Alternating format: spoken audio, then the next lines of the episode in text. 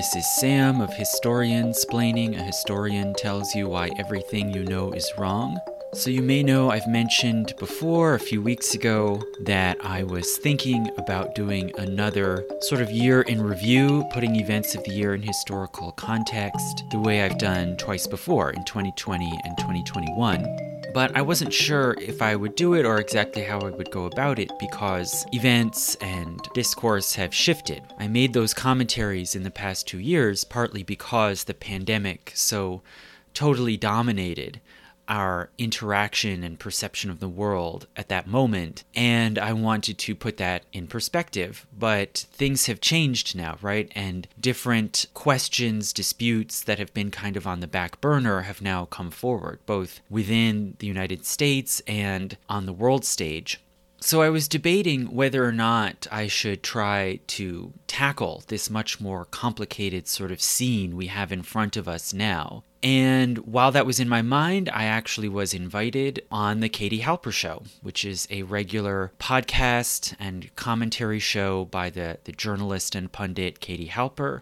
Some of that interview has been posted on YouTube. I'll link to that in the description. And also later, an audio version will probably be posted on SoundCloud. That seems to be her team's sort of regular practice. A few days later, they'll put it on SoundCloud.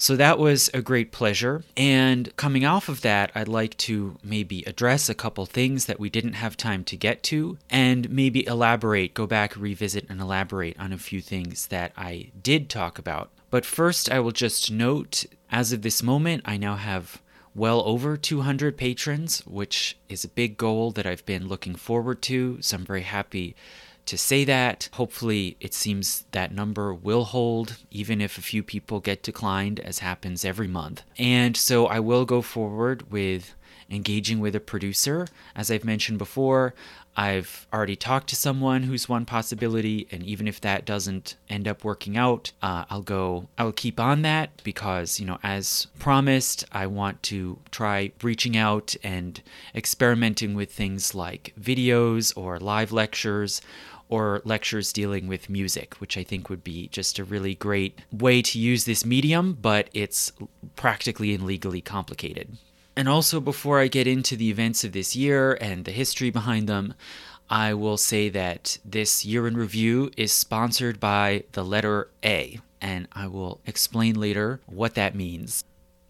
Now, several things that I've been thinking about a lot and trying to put into context include the recent disputes over Twitter and the takeover of Twitter and fears of censorship and suppression. Also, the dispute over the railroads and the position of the unions in their attempt to get better pay and better treatment and working conditions, particularly sick days, which flared up and then was basically stamped out this autumn. But lest we forget, you know, something else that came up in the news, of course, this year was the overturning of the Roe versus Wade precedent in the Dobbs decision by the Supreme Court. And that's something I have not talked about a lot. I have not researched the modern anti abortion movement in particular, so I won't comment on it a lot, but I will note a couple of things. Last year, I posted a lecture about the Powell memo from 1971 because it was the 50th anniversary of this document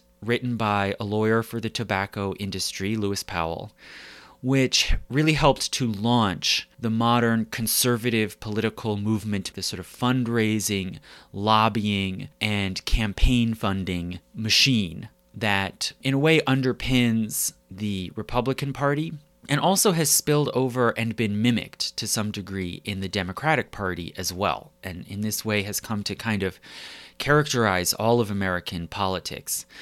But I more or less made the argument that there has been a long term, decades long concerted movement to protect what Lewis Powell referred to as the free enterprise system or the American economic system against regulation, reform, and against enemies such as Ralph Nader, who he saw as kind of the great enemy of American free enterprise. And I argued that this has been a long term, fairly effective movement. And one of its major targets came to be the court system, and you could especially see that shift happen because Lewis Powell himself, who wrote this impactful memo for the Chamber of Commerce, was then shortly after, just a few months later, appointed to the Supreme Court himself. And he became a Supreme Court justice, and he played a key role in Supreme Court decisions such as Buckley versus Valeo in 1976, which established the idea that spending money is a form of speech that is then protected under the First Amendment, which arguably then sort of opened the gateways to more and more use of money and, and just brute financial power to influence the political process, and then ultimately further through organs like the Federalist Society to influence the character and makeup of the judiciary. And further, finally, that the conservative social movement, including the anti abortion movement, was sort of uh, linked up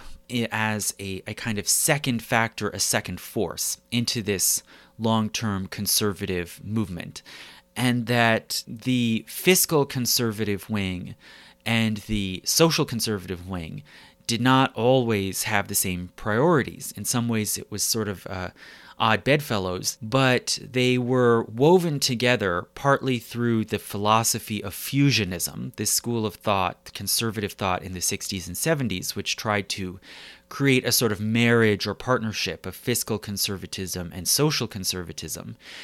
And I pointed out that the fiscal conservative side of this movement, which calls for deregulation, privatization, the undermining of the ability of unions to organize or collect dues, this side has achieved much more successes and results in the judiciary arena than the social conservative side. And I noted that, as I said in that lecture about a year ago, I said the Roe versus Wade precedent may very well be overturned soon. That is a total possibility, but nonetheless, it's significant that it has taken so much longer than these more money and economic focused judicial decisions like Buckley versus Valeo, which then was followed up by Citizens United and McCutcheon versus FEC and so forth, all of which preceded this sort of coming to fruition of the anti abortion movement in this Dobbs ruling this year. So that's just my sort of perspective on the historical forces that led to this moment. And as I said, I have not studied the anti abortion movement in depth, and I have not studied the history of abortion rights. But you may know that the history behind both of those issues came to the fore in the public furor this summer over the Dobbs ruling when the draft decision was leaked and then when it was being argued and when the ruling was handed down. A question that came to be at issue was the historical question of whether there was a right to abortion before the mid 19th century. So, if one looks at the legality of abortion, there's a sort of turning point in the mid 1800s when many states started to outlaw abortion, some of them completely outright at any stage of pregnancy, some only at later stages of pregnancy. And that's all pretty well documented. What's a lot more unclear and ambiguous is well, what was the status quo before that point? What, how did people view abortion in the colonial era, the 18th century, the early 19th century? And some people might say, totally understandably might say, who cares? That's ancient history. We don't see things, we don't do things the same way anymore. Why should that be at issue? But it is at issue because it was a factor in the Roe versus Wade decision. One of the arguments advanced in court and in the ruling was that previous to that point in the mid 19th century, abortion had not been understood to be a crime. It was something that women did, often with the help of midwives or folk healers, using abortifacients or other strategies. People terminated abortions routinely, and it was only many years later that it came to be labeled as a crime due to a campaign, largely by doctors, who were trying to sort of wrest control over healthcare and reproductive medicine away from these midwives and sort of unlicensed healers and bring it under the control of a formalized profession. It's not that simple either, though. And in a sense, we have a sort of weird glass half full, glass half empty situation because it is not the case that anyone in the colonial age or the early republic said women have the right to practice abortion. Rather, they said if a woman is to be accused of the misdemeanor of abortion, it only counts if it happened after the point of quickening, which can be defined as the point where a fetal heartbeat can be detected or fetal movement. And that was perceived as the point in time when the developing pregnancy becomes a fetus or the, the forerunner of an infant. Prior to that, it was considered just a fertilized pregnancy that was only a potential life and not an actual life. So, the broad understanding throughout, basically throughout Anglo America in that age, was if it is before quickening, it is not in any way a criminal matter. It is something for the pregnant woman to work out, and she can take medicines or potions or whatever that she thinks will stop the pregnancy, and that is her business. After quickening, it can become a legal matter, but even then, it was only a misdemeanor. It was not considered a criminal offense and it was very rarely prosecuted. And probably part of why it was so rarely prosecuted was because how could you show that quickening had happened? Who could demonstrate that other than the pregnant woman herself, right? So it was really, even though there were technically laws or precedents in states prohibiting abortion after that point, nonetheless, they were basically unenforceable. And it wasn't until the mid 19th century that this movement came about to just try to categorize all abortion as such as a crime. And part of why they went about it that way was because it was proving that a woman was pregnant seemed more feasible than proving whether or not quickening had happened. So you could take this a number of different ways, right? On the one hand, you could say, see early abortion before quickening, which tended to be about four or five months into the pregnancy. Before that point, there was no established history of treating abortion as a crime. Therefore, one can dispel this idea that abortion has traditionally been considered a crime as such, or that it was traditionally considered that life began at conception. So that's fair enough as far as it goes. But on the other hand, you could say, yeah, but after quickening, it was treated as illegal. It was prohibited in Anglo American society. And going back in Western society even earlier.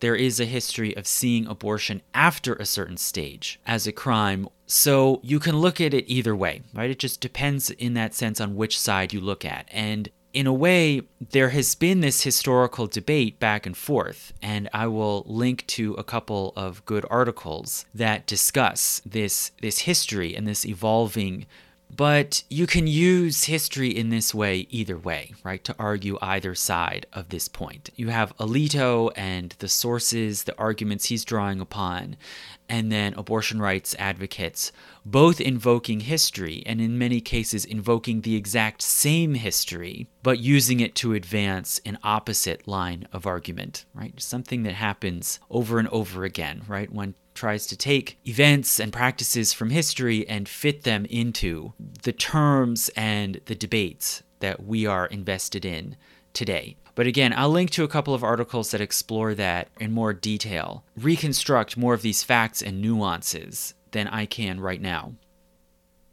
Now, meanwhile, there are four other main topics that I was able to talk about a bit on The Katie Halper Show all of which I thought were interesting and significant, including the dispute over rail workers, the furor that's erupted around Twitter and the so called Twitter files, the passing of Queen Elizabeth and accession of Charles as Charles III, and of course the international tension and standoff around the war in Ukraine. Now, a couple of these I won't get into too deeply. For one thing, as for the changeover in the British monarchy, I commented on that a little bit with Katie, but I don't want to get into it too much now again because I've talked about it before. I talked about it last year in my conversation with Michael about the crisis around Harry and Meghan, or the, the Sussexes as they might be called.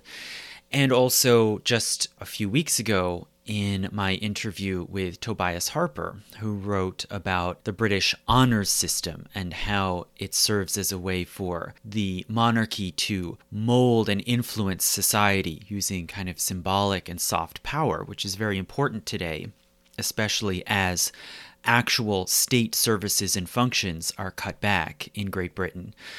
So, just in brief, you know, with the passing of the Queen, if you take her as kind of embodying this very dignified and innocuous image of monarchy, this kind of very polite and relatively uncontroversial old lady, now that she's been replaced by her son, who is, for one thing, a man, who has had many scandals in his history, who may not have the kind of finesse with the public or with the media that Queen Elizabeth did, a lot of lingering questions and antagonisms that may have been kept at bay for many years are likely to come forth again. There's already been much talk about the possibility of Jamaica, Australia, other nations maybe removing the British monarch as their head of state.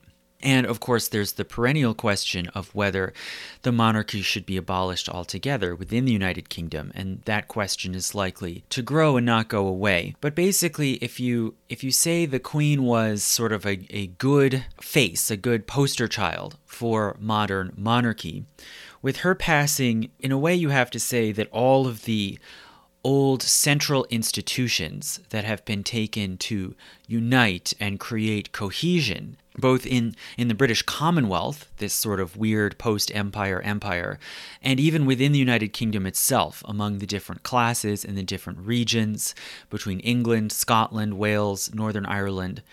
These sort of institutions have now basically all gone, right? With the passing of Elizabeth, they've lost this connection to the Second World War generation and to that legacy of empire, industry, the Protestant church and the crown, these main symbols that kind of kept this union uh, stitched together.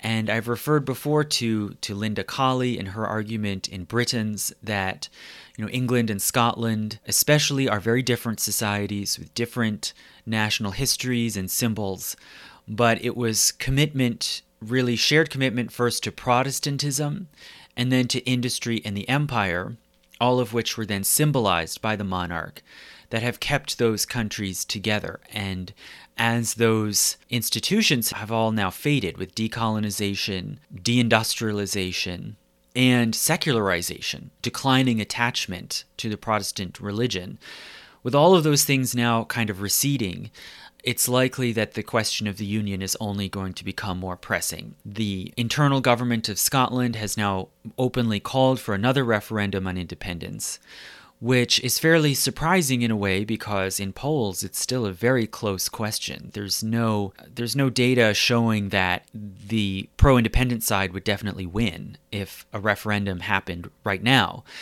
But maybe they are calling for that at this point strategically because they know that Westminster will put their foot down and say no. And the new prime minister, you know, the the sort of fourth of four prime ministers just within the past few years, Rishi Sunak has said no.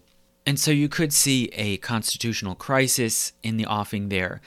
But then, even putting the question of the union aside, one can see the crises over labor, over austerity, the long years of cutting social services, the renewed uh, waves of strikes and labor militancy, and really the dysfunction and division with, even within the main national parties. If you put aside the independence movement in Scotland, the rising republicanism in Northern Ireland, the increasing sentiment that Northern Ireland should join the Republic. Even putting that aside, if you take these sort of main long standing pillars of British politics in Westminster, the Labour Party and the Conservative Party, both of them were already deeply divided, were divided by the Brexit question, which was a cross cutting issue, and now seem in a way to be kind of unable to govern right? Maybe maybe the Labor Party under Keir Starmer could plausibly uh, come to power and form a functional government, but they just won't be able to do so until there's a general election, and the Conservative Party won't do that. The Conservative Party is riven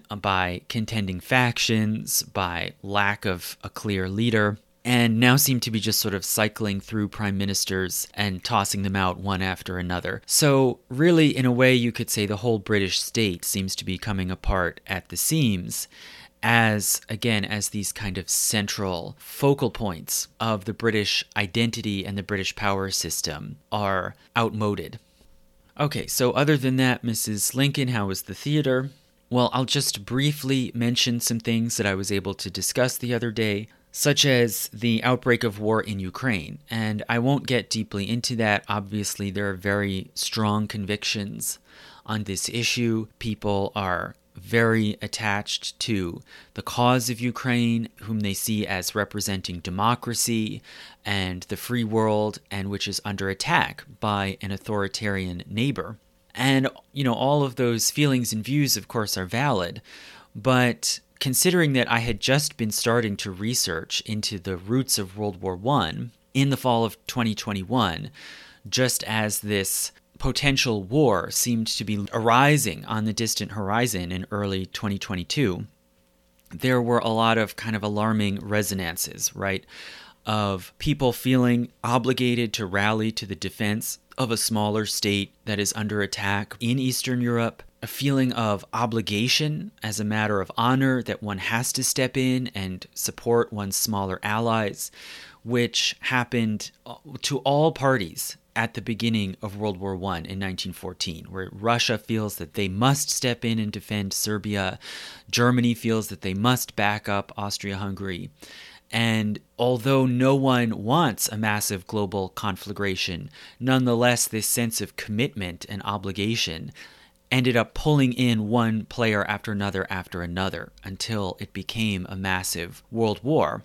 And the way that people's hearts went out and the way people spoke about Ukraine to me, for one thing, struck me as remarkably similar to the way people talked about Belgium, that the, the violation of Belgium's neutrality was this terrible atrocity, and that Great Britain, for their part, couldn't stand by and allow this to happen. They had to rush to Belgium's aid, which then, you know, further pulled more players, more arms, more men, more empires into this global fight and also the way people have spoken about Putin. And I am certainly not going to say anything in defense of Vladimir Putin, but the sort of focus on the personality of Putin and the idea that his psychology, his sort of evil, twisted psychology, must be the only explanation for why this war is happening, to the exclusion of geopolitical factors, military or economic interests, it is to me it was remarkably reminiscent of the way people during the First World War spoke about Kaiser Wilhelm, you know, who also was a bit insane and was a bit of a tyrant, but nonetheless whose country, Germany, was pushed and pulled by serious economic and military concerns, and who got involved and in many ways fueled this enormous world war independent of, of Kaiser Wilhelm's wishes. Right? Initially, the Kaiser wanted to keep the peace with his cousin Nicky in Russia. Right? If it had been up to him, it would have been averted. Yet it was other factors that created this massive war in which Germany was sort of right in the, the epicenter. And yet, Britons and especially Americans spoke about the war as if it was all just the effect of Kaiser Wilhelm's insane psyche and not the result of massive military and political forces that were beyond the control of any one dictator or tyrant. So, regardless of all that, and regardless of the similarities or differences that one might see with World War I, I do hope eventually to to go back and try a series kind of exploring the actual political and social situation around Europe, especially Eastern Europe, the Middle East, that ended up creating this war, right? And to again, once again, as many others have before, although in my opinion not terribly well, tackle this question of why did World War I happen? And hopefully to get past this sort of worn debate between determinism, that there was some sort of big force, militarism, capitalism, imperialism that made the war inevitable. And on the other hand, contingency. It was unforeseeable random accidents. It was the Archduke's car stalling on a street corner that allowed him to be assassinated, and the dominoes fell from there, right? And to maybe sort of seek out some sort of explanation of where that war came from that is not completely wedded to determinism or randomness. So, those are both topics that I was able to touch on a bit in my conversation with Katie Halper. Maybe at some point I'll go back to them in the future.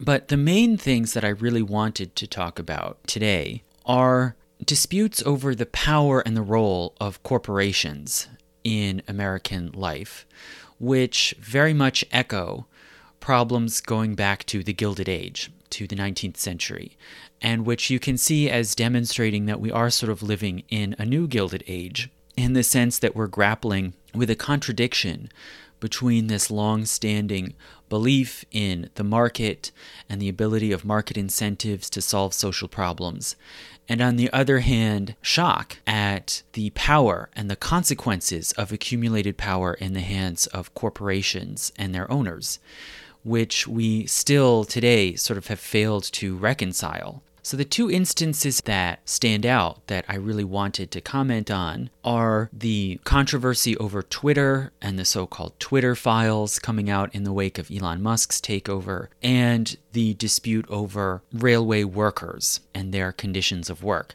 So, as for the Twitter furor, you know, you can see, I think, a tension and really a contradiction in the way that people are reacting to these ups and downs these changes in Twitter and these revelations of previously private documents from Twitter. So, on the one hand, for years, we have been vaguely aware in different ways of Twitter's efforts to control, curtail what happens on their platform, which private investors owned and launched and which employees managed and designed. And as claims and arguments have come out about people being banned from Twitter, you know, Donald Trump, of course, is the most famous case. There there's Alex Jones, many others. Also, many minor users, reporters, commentators have been suspended or banned at various times. And a common refrain that you would hear is that is okay because it's a private company, right? The First Amendment doesn't apply. There's no freedom of speech or freedom of the press on Twitter. It's a private company. They can ban or censor whatever they want. And legally speaking, that is true.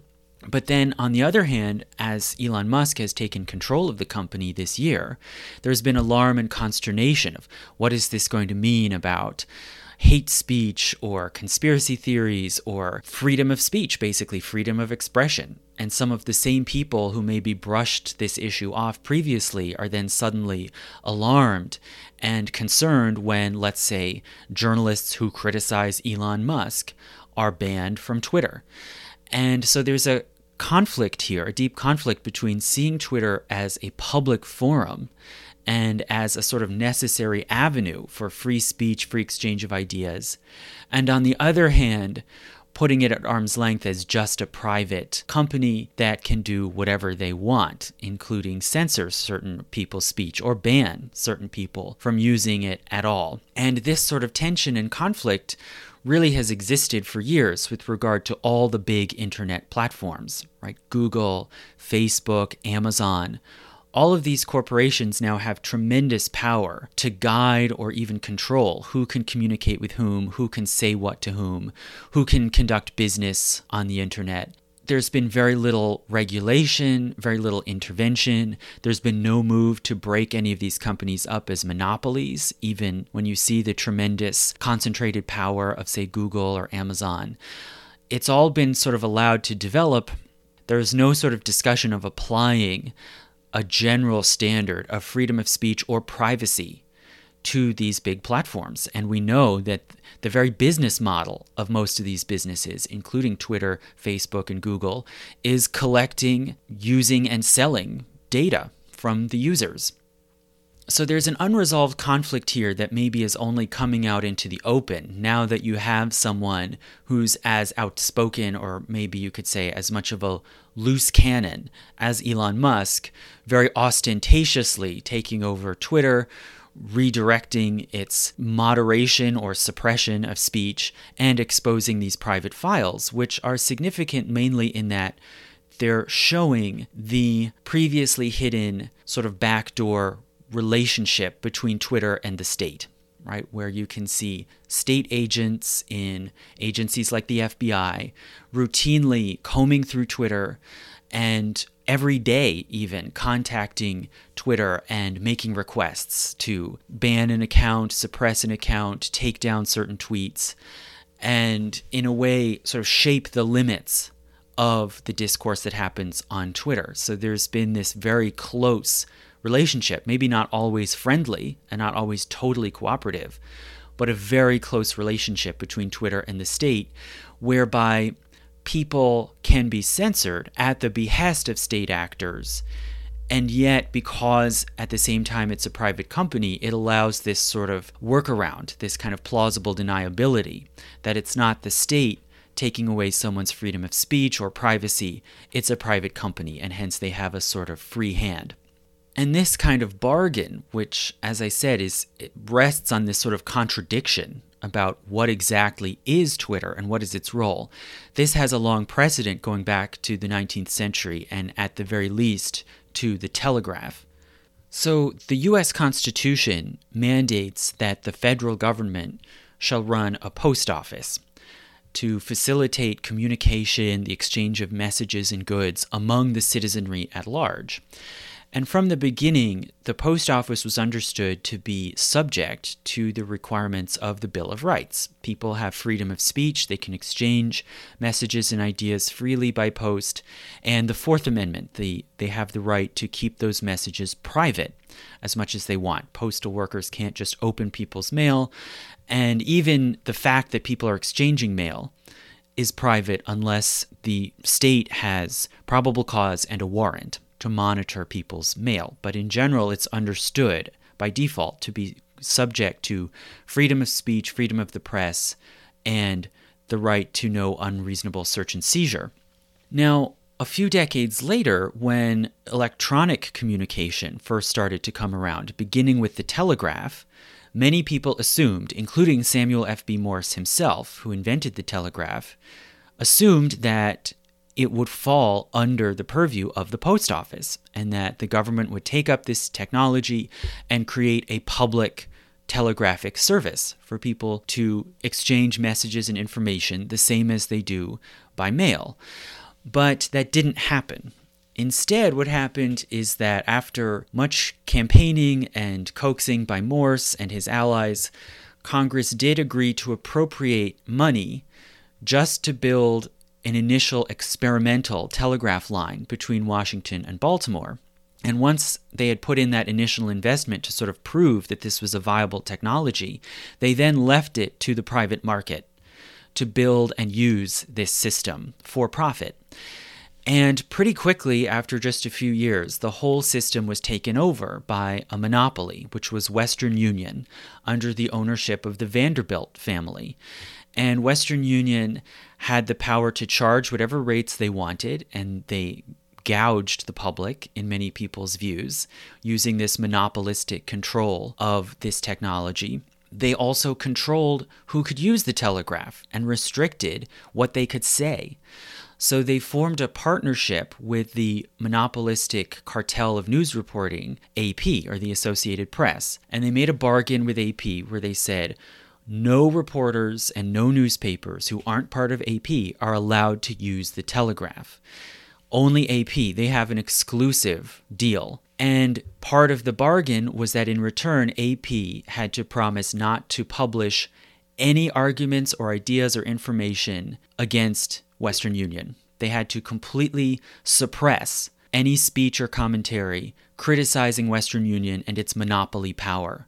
So even though movements did come up from time to time, including the populist movement, that called for either breaking up Western Union or, in the populists' case, creating a public telegraph system that would be open to all and would have freedom of speech like the post office, these were always squelched by the power of Western Union and AP and their alliance.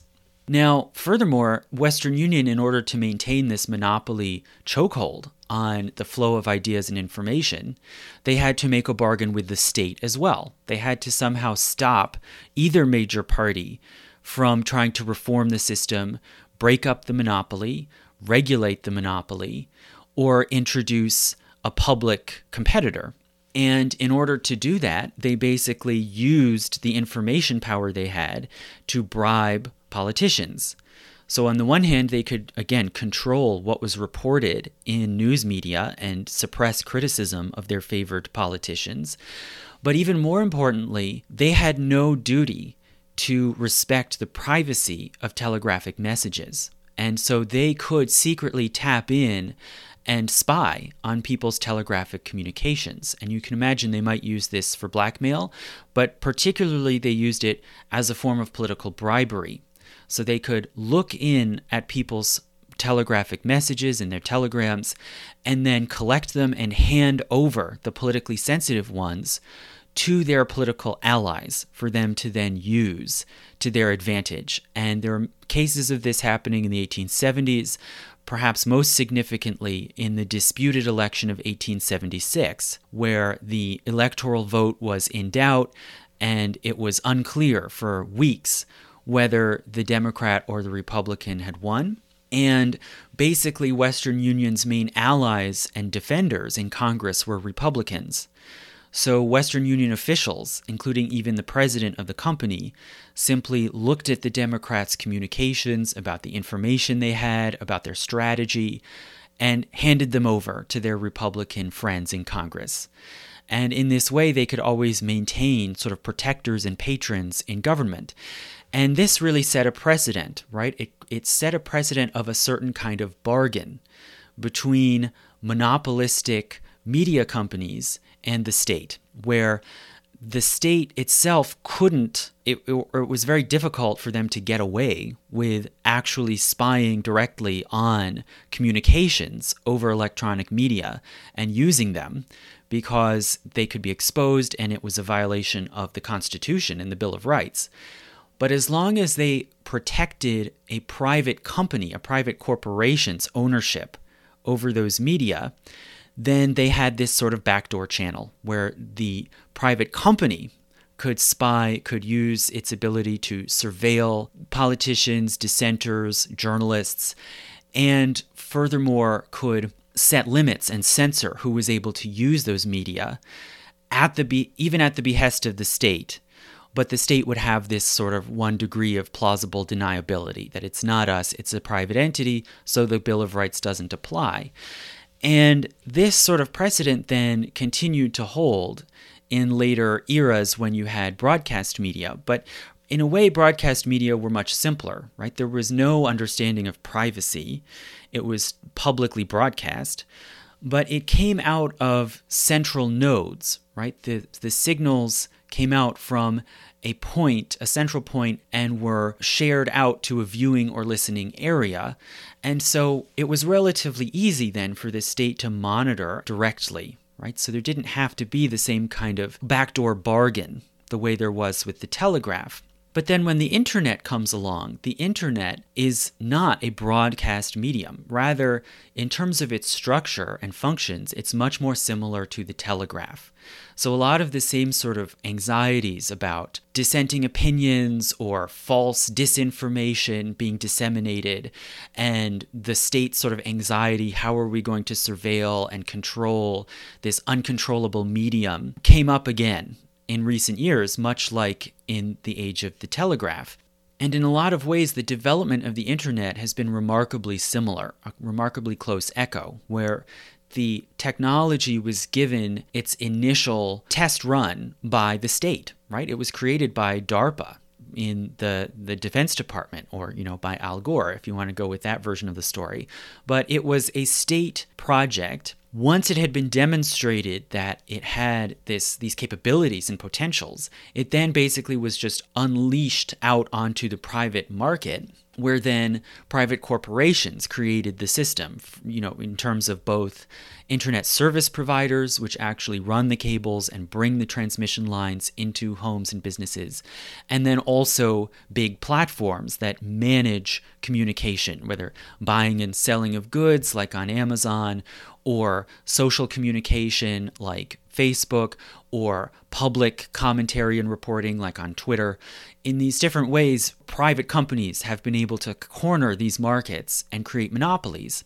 And the same sort of bargain happens now, you know, and now we even have antitrust laws, and yet again they're not enforced on these internet companies. And the understanding basically is that the state it seems from what we're seeing bit by bit, from scandals and controversies around Facebook and now the Twitter files, what we're seeing is a similar bargain that seems to have taken shape, whether consciously or not, which is that the state will not act against these companies by trying to break them up or create public rivals that are operated at cost, like the post office or take them over and make them public services.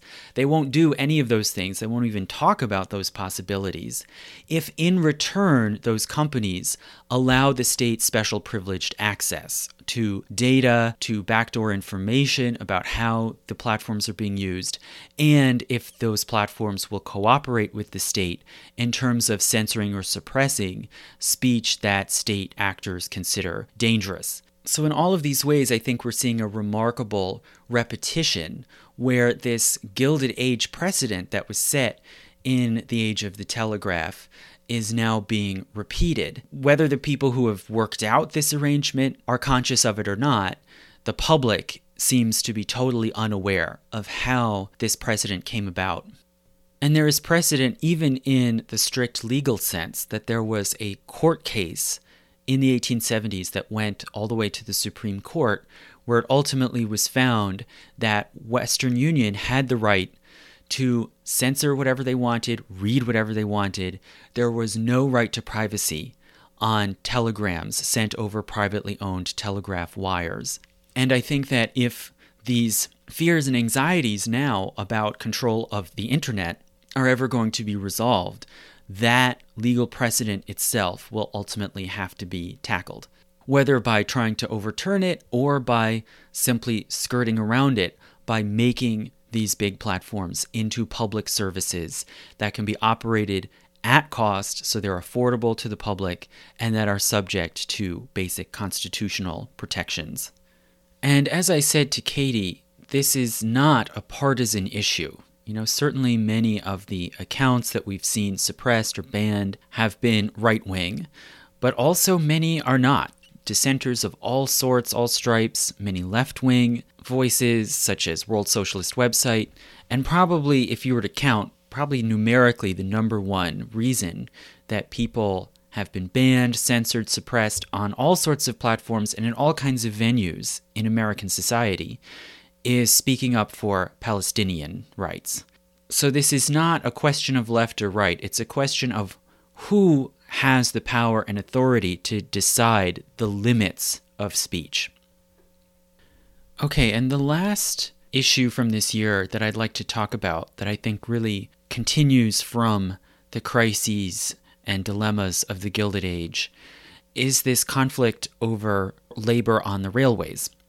And many others have reported about the very dangerous, trying conditions that rail workers have been put under, and how basically their request for just a few paid sick days off was thwarted by government intervention. Now, a lot of this has been powerful reporting, but it leaves out, I think, the much bigger context that this conflict is really the convergence of two forces and two processes that go back more than 100 years. One of them is just the special importance of labor on the railroads and the struggle of the state to ensure that workers keep the rails running, and the fear that if a strike takes place on the rails, it could lead to a rolling disaster throughout the whole economy, not just an economic slowdown, but a general strike. And the other process is the renegotiation of bargains that are struck during times of crisis. like wars and pandemics. We're still really coming out of the pandemic it still has had this deep impact on workforces like the rail workers, whose numbers have been reduced, whose hours have been expanded, who are exposed to new dangers and risks of infection or injury. This is really, in a lot of ways, a repetition of the same sort of struggles that have broken out in the wake of previous disasters like the First World War and the Spanish flu 100 years ago. And this conflict, I think, underlines something that I pointed out back in 2020, which is the sort of perverse double meaning of this phrase essential workers. Right? As I said, various workers in healthcare, transit, food service were labeled during the pandemic as essential workers. But I questioned what exactly does that mean? Are they essential in the sense that their importance entitles them to good treatment, safety protections, better pay, compensation? It seemed as if none of that applied here, and instead, essential was used just to mean that they can be forced to keep working. Right, regardless of the conditions that they're put under. The state can simply make them keep going to work. And so that seems to have been confirmed, I think, in this decision to simply impose a contract on the workers with no sick days, which they had already democratically voted to reject. Now, to go back, this central importance of labor on the rails has really been a live issue, and both employers and the state have been very much aware of that critical juncture, really since, again, since the Gilded Age safety has always been a major struggle for rail workers. And working on the rails tends to be inherently dangerous, and it gets worse as staff numbers are reduced. And you can see that in the mid 19th century when the rails first became the sort of central crucial infrastructure of trade and travel around the country. The rate of injury and death among rail workers was astronomical it seems that in the 1870s, especially when there was a depression in the 1870s, rail carriers cut back the numbers of their staff. And in those years, in the 1870s and 80s, about one out of 20 rail workers died or was debilitated. And that included, in particular, one out of seven brakemen, who maybe had the most dangerous job. So, brakemen at that time had to climb up rail cars turn a hand brake wheel and then leap over to the next car and do the same thing in order to bring a train to a stop. And naturally, many of them fell, were run over, severely maimed. And this only got worse as numbers were cut back, and brakemen more and more were expected to leap across four or five or six cars and do this repeatedly. And there was a sort of mentality on, on the railroad companies that they could just hire these low wage workers, use them up until they'd been severely injured, debilitated, and then replace them. And this went on at least until little by little some safety protect, protections were instituted. So air brakes were available at this time in the 1870s and 80s, but rail companies preferred to just use cheap labor rather than this basic technology. And only in 1893 was a safety bill enacted which required railways to put in air brakes. So this was the kind of crucible, you know, the the sense of, of danger, of frustration that was already building among rail workers up until 1877 when the really the first nationwide strike in American history broke out, which began from the railroads. And this was a huge upheaval that really threatened the functioning of society as a whole, but it was unplanned and spontaneous. So, how did this happen? Well, in July 1877, the strike was first triggered when four railway companies actually met together, right, operating as a cartel in a way that would technically be illegal today, but there was no law against it then. These four rail company executives met and mutually agreed to cut the wages in tandem all across the industry. So B&O Railroad announced a 10% cut in wages, and this led workers at their stations and rail yards in West Virginia to walk out and begin to pick it. And it spread very fast. So, first eastward to Baltimore, where workers in the big roundhouse went out on strike, and this was a crucial link between the East Coast industries and the West. Then further to Philadelphia, New York City, and also north to Pittsburgh, and then west across the Midwest to Chicago and St. Louis, all within a few days, less than a week.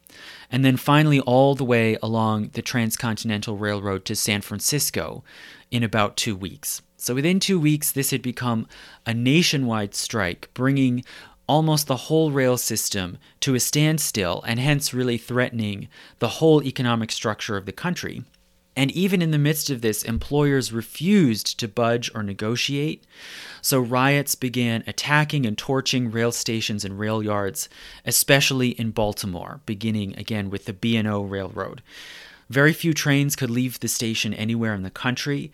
And then, as the halt in transport affected other industries, the workers in many of those other industries joined in with the marches and pickets and joined the strike. So dock workers and iron workers quickly joined. In Buffalo, it seems that hundreds of people were arrested rioting and picketing, including stonemasons, blacksmiths, and even low level white collar workers like clerks and small merchants and shopkeepers. So it was crossing beyond just the population of railroad workers to a sort of broad class spectrum. And there was tremendous alarm and consternation, naturally. And for example, the newspaper, the St. Louis Republic, printed quote, it is wrong to call this a strike, it is a labor revolution. So people feared that society was being overturned here.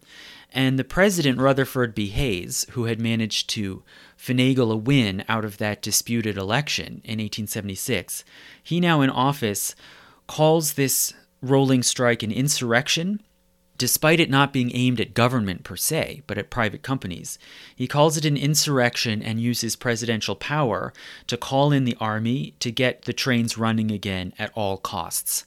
So ultimately, state power, as embodied by force of arms, is invoked. And the army, in several places, especially in Baltimore, had to forcibly fight their way through crowds. They fought their way into the roundhouse and fired at the rioters killing nine people. And this only further inflamed the anger across much of the country, and crowds and marchers in Chicago fought with police, destroyed two locomotives. The newspapers in Chicago basically railed against these strikers and, you know, called them anarchists and advocated for the use of grenades and explosive to, to disperse the mobs. And it took weeks to quell this event. And f- in fact, Hayes had to call back five military units out of the Indian wars that were being fought in the Dakota Territory into Chicago. And interestingly, many opponents and critics of the strikers actually labeled them as violent savages like the Indians. So, in a way, it was seen as almost the, the frontier wars against the, the Indian nations was coming back into the cities in the form of this strike. And the governor of Pennsylvania called in the state militia, brought them into Pittsburgh because local police and militias from around the city were too sympathetic to the strikers. The state militia fired rifles into crowds, killing 25 people. And nonetheless, rioters continued to torch railway stations and warehouses, and in total, over the course of the strike, 45 people were killed. Yet, nonetheless, of course, despite that, politicians and the press portrayed the workers as bloodthirsty savages, right? Not the governors or the police or the and militias who had actually shot people. Instead, it was the workers who were bloodthirsty savages, and many claimed that the whole uprising was driven by communism or other sort of subversive ideologies. But ultimately, the lesson of the strike to the elites really was that it demonstrated that an interconnected working class linked by the railways, right? You had these workers moving back and forth city to city every day this working mass and even lower middle class, linked together by the rails, could bring society to a halt almost instantly. and hence this workforce, especially most of all, had to be controlled with police, with militias, and with armies. And this basic precedent has held and has gotten sort of legal articulation and elaboration, more or less affirming the principle that state power can be used to keep the rails running. Now, nonetheless, many workers did organize and push back as best they could, and it did have some results. So by 1914, a lot of the rail workforce was unionized. There were craft unions affiliated with the AFL and more radical unions associated with the IWW. And so this was in place then by the time World War I broke out and then the US got involved in World War I directly in 1917. So, a crisis like the First World War really pushed the governing bodies and the corporate elite of the United States against the wall. World War I, of course, was a total war, and massive numbers of people, weapons, ships had to be launched across the Atlantic in order for the US to intervene effectively. And they had now, of course, declared war on major powers like Germany that had a submarine fleet and enormous industrial capabilities. So they absolutely had to keep these war materials moving, and so they had to keep the rails running no matter what. And they knew that the workers on the railroads had to cooperate with this effort. And if they struck or walked out, the whole thing, the whole system could collapse. And it was not clear to what degree the working class was would be willing to take part in the war effort. And you know, the IWW was categorically against US involvement in the war. So the state together with the corporate managers had to go to the workers and work out a deal to secure the situation as the beginning of this arrangement, the government actually took direct control of the railways through the U.S. Railroad Administration. So they sort of took up stewardship of the whole rail system. Some of the private corporations objected to this and went to court, but a court case, Wilson versus New, concluded that the government could take over control of the rails if it wanted to, not necessarily as war powers, but because of the Interstate Commerce Clause. So the court concluded that rails were so critical to the whole conduct of interstate commerce that the government could simply take them over and run them as it chose if it decided that was necessary. So the US Railroad Administration takes up the whole system and they offer certain guarantees. They go to these unions and they offer certain guarantees. Firstly, the right to organize and recruit through the war. They guarantee an eight hour workday, so reasonable hours, certain safety precautions and standards, and they use the phrase living wage. They promise that they will make the private owners of these railways pay an acceptable wage that could that workers could actually live on and this wage would be set by a at least in theory an independent mediation board and they also guaranteed equal pay for women. So, with the mass mobilization of men into the armed forces, a lot of women were stepping more and more into industrial and managerial jobs, and they guaranteed equal pay for male and female workers. Now, in return, as part of this bargain, in return, the labor unions had to make certain promises. They had to promise not to strike or walk out or to in any way protest or hinder the war effort.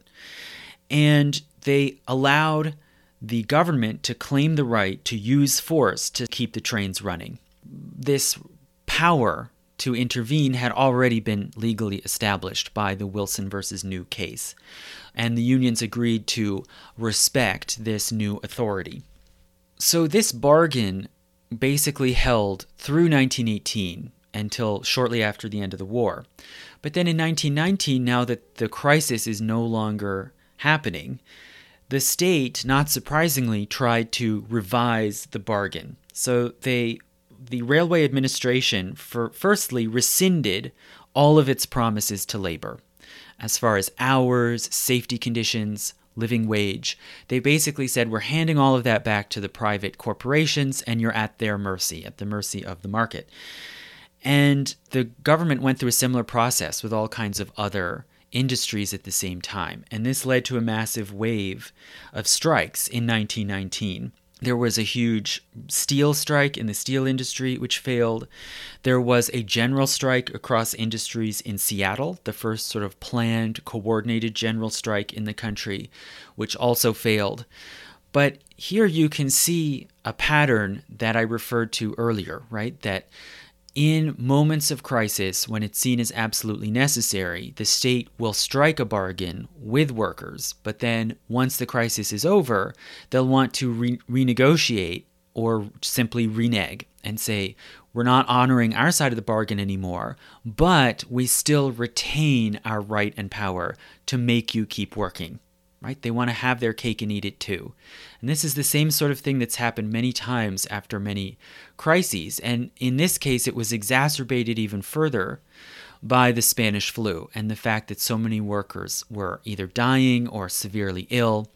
And so the workforce was being reduced and shrunken down, and those that were left were being pushed to work for longer and longer hours under more and more strenuous conditions. So, not surprisingly, there was a sort of rolling wave of multiple strikes in 1919. But in the in the rails, it was delayed a little longer. The railway administration remained in place until 1920, until it was finally closed, and complete control of the industry was handed back to private companies. All of those guarantees, as I said, were rescinded, and furthermore, the government approved cuts to the workers' pay. So, using this last sort of remaining statutory authority, they signed off and gave permission for broad pay cuts and the elimination of overtime pay. And this was in a context also of inflation. So, with these reduced wages, it became even more impossible to survive considering price inflation, which had begun during the war, right? This is normal during wartime to have wartime inflation. Your industrial output has grown, you have this massive workforce that's being paid, but not much of what's being produced is consumer products going onto the consumer market. A lot of it is weapons, ships, bombs that are being shipped off somewhere else to the war front. And so what you, what you end up with is a lot of money in circulation, but not an increase in consumer goods, and so the prices go up. So you have inflation, which then continues for several years after the war, in conjunction with this reduced uh, workforce, and workers arguably were overstrained to the breaking point. So in 1922, the railway shopmen, which were specifically the sort of maintenance workers on the trains, called a strike the general workforce at large was divided over whether this strike was advisable or advantageous and whether it would even be able be viable because it was technically illegal right? These these guarantees still held in some sense that they would keep working. So some other groups of workers stayed on the job.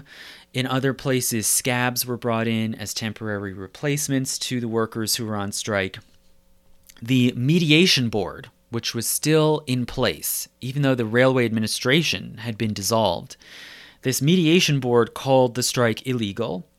And the Harding administration then went to court and asked for an injunction enabling them to stop the strike forcibly. And a district judge delivered an injunction that was a shockingly broad decree, even at the time, a broad decree banning picketing banning strike meetings, banning the spending of any strike funds to support the strike, prohibiting leaders from issuing any directions to workers or public statements to the press, and furthermore, even issuing a, a sort of universal gag order prohibiting anyone in the country from making any statements in print or by telephone supporting the strike. So, a sort of broad abrogation of freedom of speech, of assembly, and of the press. And many people saw this injunction as going too far, and there was a political backlash against it. But nonetheless, the private companies, with their partners and, and allies in the media, they were able to gradually turn most of the public against the strikers. Firstly, by associating them with the Russian Revolution and saying that they are Bolsheviks, they're trying to spread Bolshevism and communism to America. And secondly, by blaming inflation on the workers, which, you know, maybe should sound familiar, right? The idea that unions and their demands for better wages were the cause of inflation, which was affecting everybody. So the strike collapsed after a few more weeks by the end of 1922, and this failure was a significant blow for organized labor in the 20s. Now, there was a complicated upshot, though, in the sense that unions still did have the formal right to bargain collectively, and that was further then enshrined by the Railway Labor Act of 1926, which gave certain protections and said railway workers can unionize, they can recruit, they can negotiate and bargain collectively with employers. But in order to try to avert strikes, they had to go through a very long, complicated mediation process involving this government appointed mediation board. And only after that whole process had been exhausted and every attempt had failed to come to a contract agreement, then they had a limited right to strike. And the particular unions whose wages or hours were at issue had the right to strike, but they didn't have the right to sympathy strike, so they couldn't all walk out together in mutual support. It had to be only limited strikes. So, in a sense, this right to strike, you could say, in a way, had been restored, at least legally, formally speaking, under this Railway Act. But nonetheless, this ruling in Wilson versus New still stood. There was still this clear judicial precedent saying that if the state wants to, they can just step in and force whatever contract they want on the workers and prohibit them from striking just like had been done with this injunction in 1922.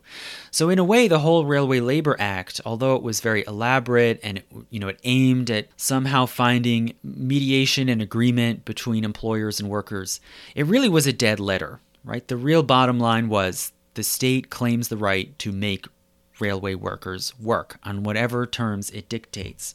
So, in all of these ways, both in the 1920s and then exactly 100 years later in 2022, you can see the same basic pattern, right? That in times of extreme crisis, the state hashes out a bargain in order to keep crucial industries functioning.